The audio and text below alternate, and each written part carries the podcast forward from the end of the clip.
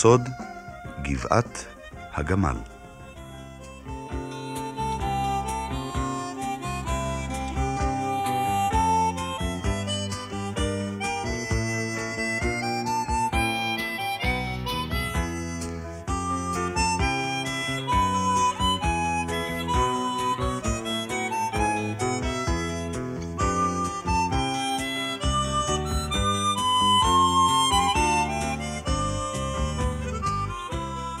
כבר הספקתם להכיר אותי ואת חבריי המכונים החפשנים של קבוצת נרקיסים, נכון?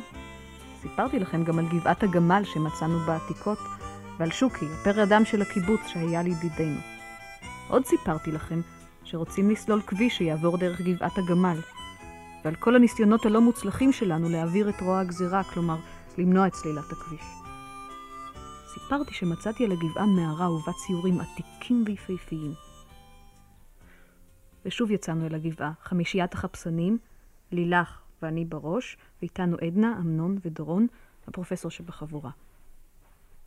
בערב ערכנו אספת חירום אצל שוקי.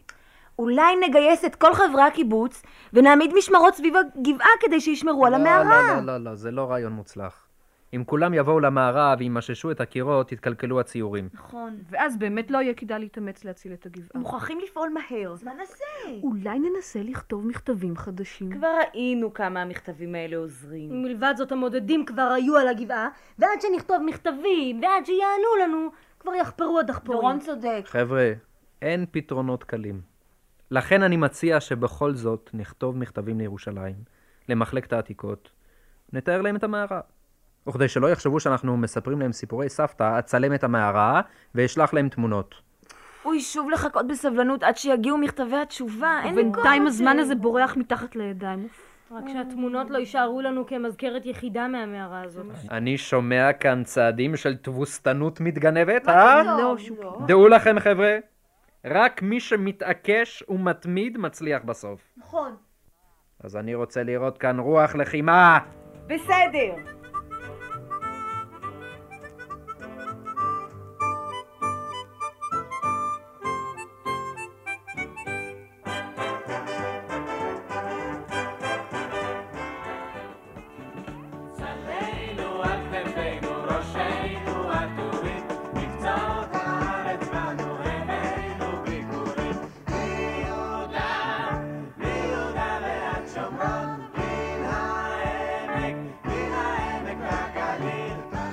הקיץ התקרב במהירות.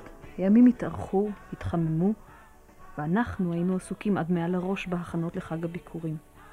קבוצת נרקיסים זכתה בכבוד להוביל את התהלוכה בחג. בראש יצעד דיאבולו כשני רכוב עליו. לצידו יצעדו גאולה ואודי אסיח, שעליו תשב לילך, ואת העגלה עמוסת הביקורים ימשכו החמורים שלנו, חושון ומושיקו. אחריהם תצעד ושתי האתון המלכה, שבטנה כבר הלכה וגדלה במהירות.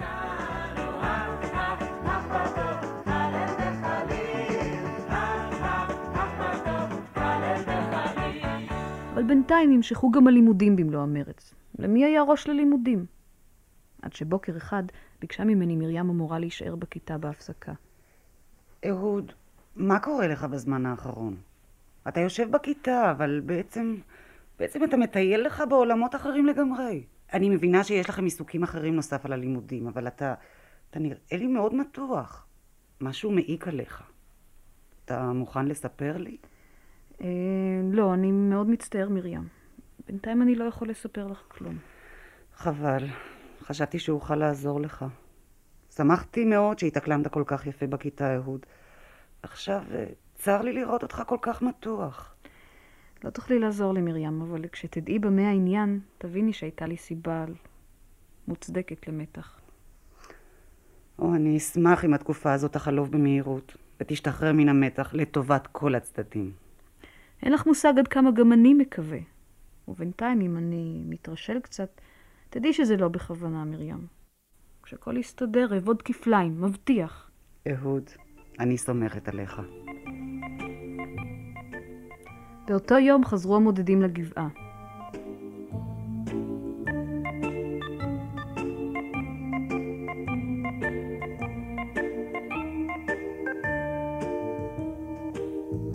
קראתי לדורון ולאמנון, ויחד דהרנו אל הגבעה.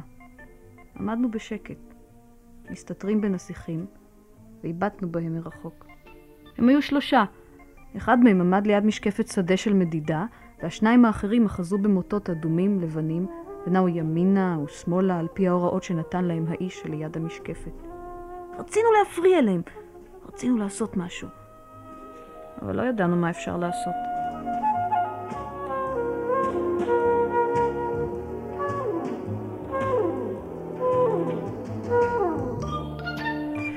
אז חזרנו לקיבוץ.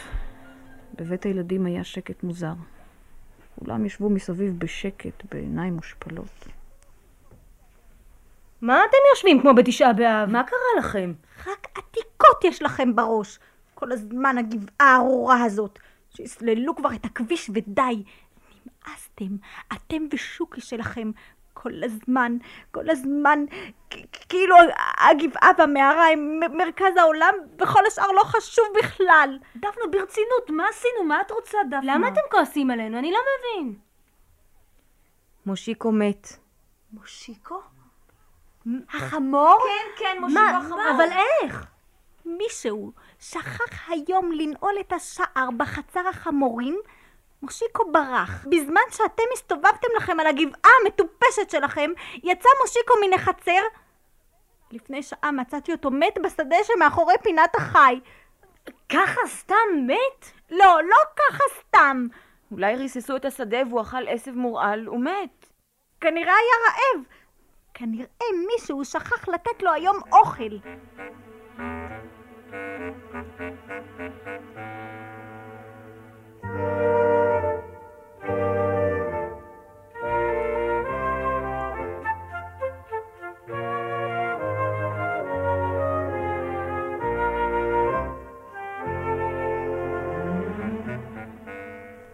ואיפה הוא עכשיו? עכשיו הוא בגן עדן החמורים.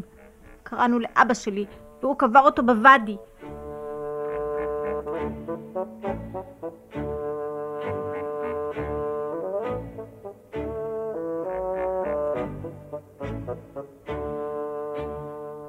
פתאום העיקו עליי צער ונקיפות מצפון. החבר'ה צדקו בכעס שלהם. ישבנו בראשים מורדים, שותקים, ולא ניסינו להסתיר את הדמעות. מושיקו, העיר השובב, שגדל לעינינו ונעשה חמור צעיר ועקשן. נזכרתי בהרפתקאות הרכיבה על גבו ואיך נגנב וחזר אלינו. מה יהיה עכשיו על תהלוכת הביקורים? חשבתי. ימים אחדים לא יכולנו להביט בפני החבר'ה. דורון ואמנון הקדישו כל רגע לחמורים. הם הקפידו להביא מזון, להחליף מים, לסגור היטב את השער. ממש פינקו את חושם ואת ושתי. לא דיברנו עוד על הגבעה, גם לא הלכנו לבקר אותה. הרגשנו שאנחנו חייבים זאת לבני הקבוצה. ניסינו לכפר על מותו של מושיקו. באחד הבקרים יצא אמנון לבדוק מה שלום החמורים, ולא חזר. היי חבריה, איפה אמנון? כבר מזמן הוא יצא מהבית. אולי קרה לו משהו? לא, ודאי לא קרה שום דבר, אבל אולי קרה משהו לחמורים. מוכרחים לבדוק. אני יוצא לאורווה. חכה רגע דורון, אני מצטרף אליך. גם אני באה. אז מהר. אמנון! אמנון! שלוש ארבע. אמנון! אמנון! אמנון! אוי, שם? הוא נראה דווקא אדיש. מעניין איפה ושתי. מה אתה אומר, חושן? חבר'ה, מישהו מבין את שפת החמורים? את? מבין. או, הנה אתה. מה קרה לך? לאן נעלמת? כבר התחלנו לדאוג. במיוחד דאגנו לחמורים, לא כל כך לך. מה אתם מגזימים? בואו, ייכנסו לאהובה. תראו מה עיכב אותי כל הבוקר. היי, אל תשכחו לסגור את השער. ושתי, מה קרה לה? למה היא רובצת ככה על הקש? מה- היא יכולה? הסתכלו! זה אייר! יא, כמה הוא חמוד! כן, כזה קטן וכבר חמור. מזל טוב! מזל טוב, מזל טוב. תראו, תראו איך הוא מסתכל בנו. הוא בטח בטוח שאם מישהו כאן חמור, אנחנו החמורים ולא הוא.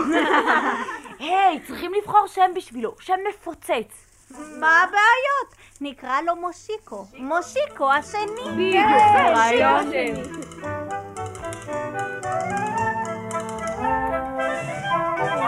Thank you.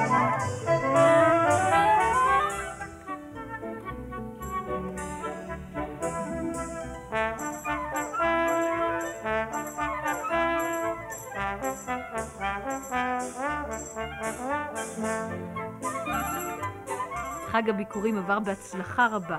התהלוכה הייתה צבעונית ועליזה, אבל את ההצגה גנב העיר הקטן שקיפץ ליד ושתי אמו. על הצוואר שלו תלינו שלט מאיר עיניים, מושיקו השני.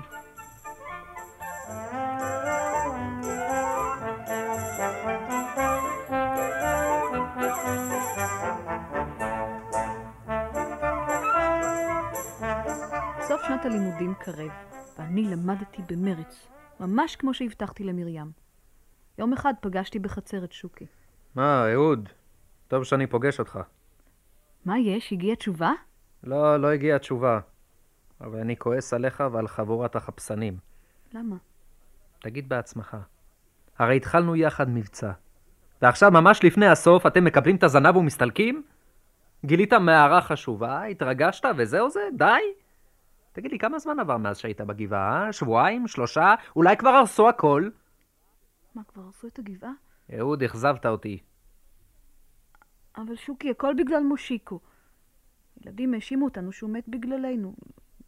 בגלל זה לא יכולנו ללכת לגבעה. באמת חבל שמושיקו מת בגלל חוסר הזהירות של אמנון ודורון, אבל זו איננה סיבה שגם כל האחרים יזניחו את הגבעה. שוקי, אתה ביקרת שם? כן, אני עשיתי מה שצריך. ויש חדש? יש חדש ולא טוב.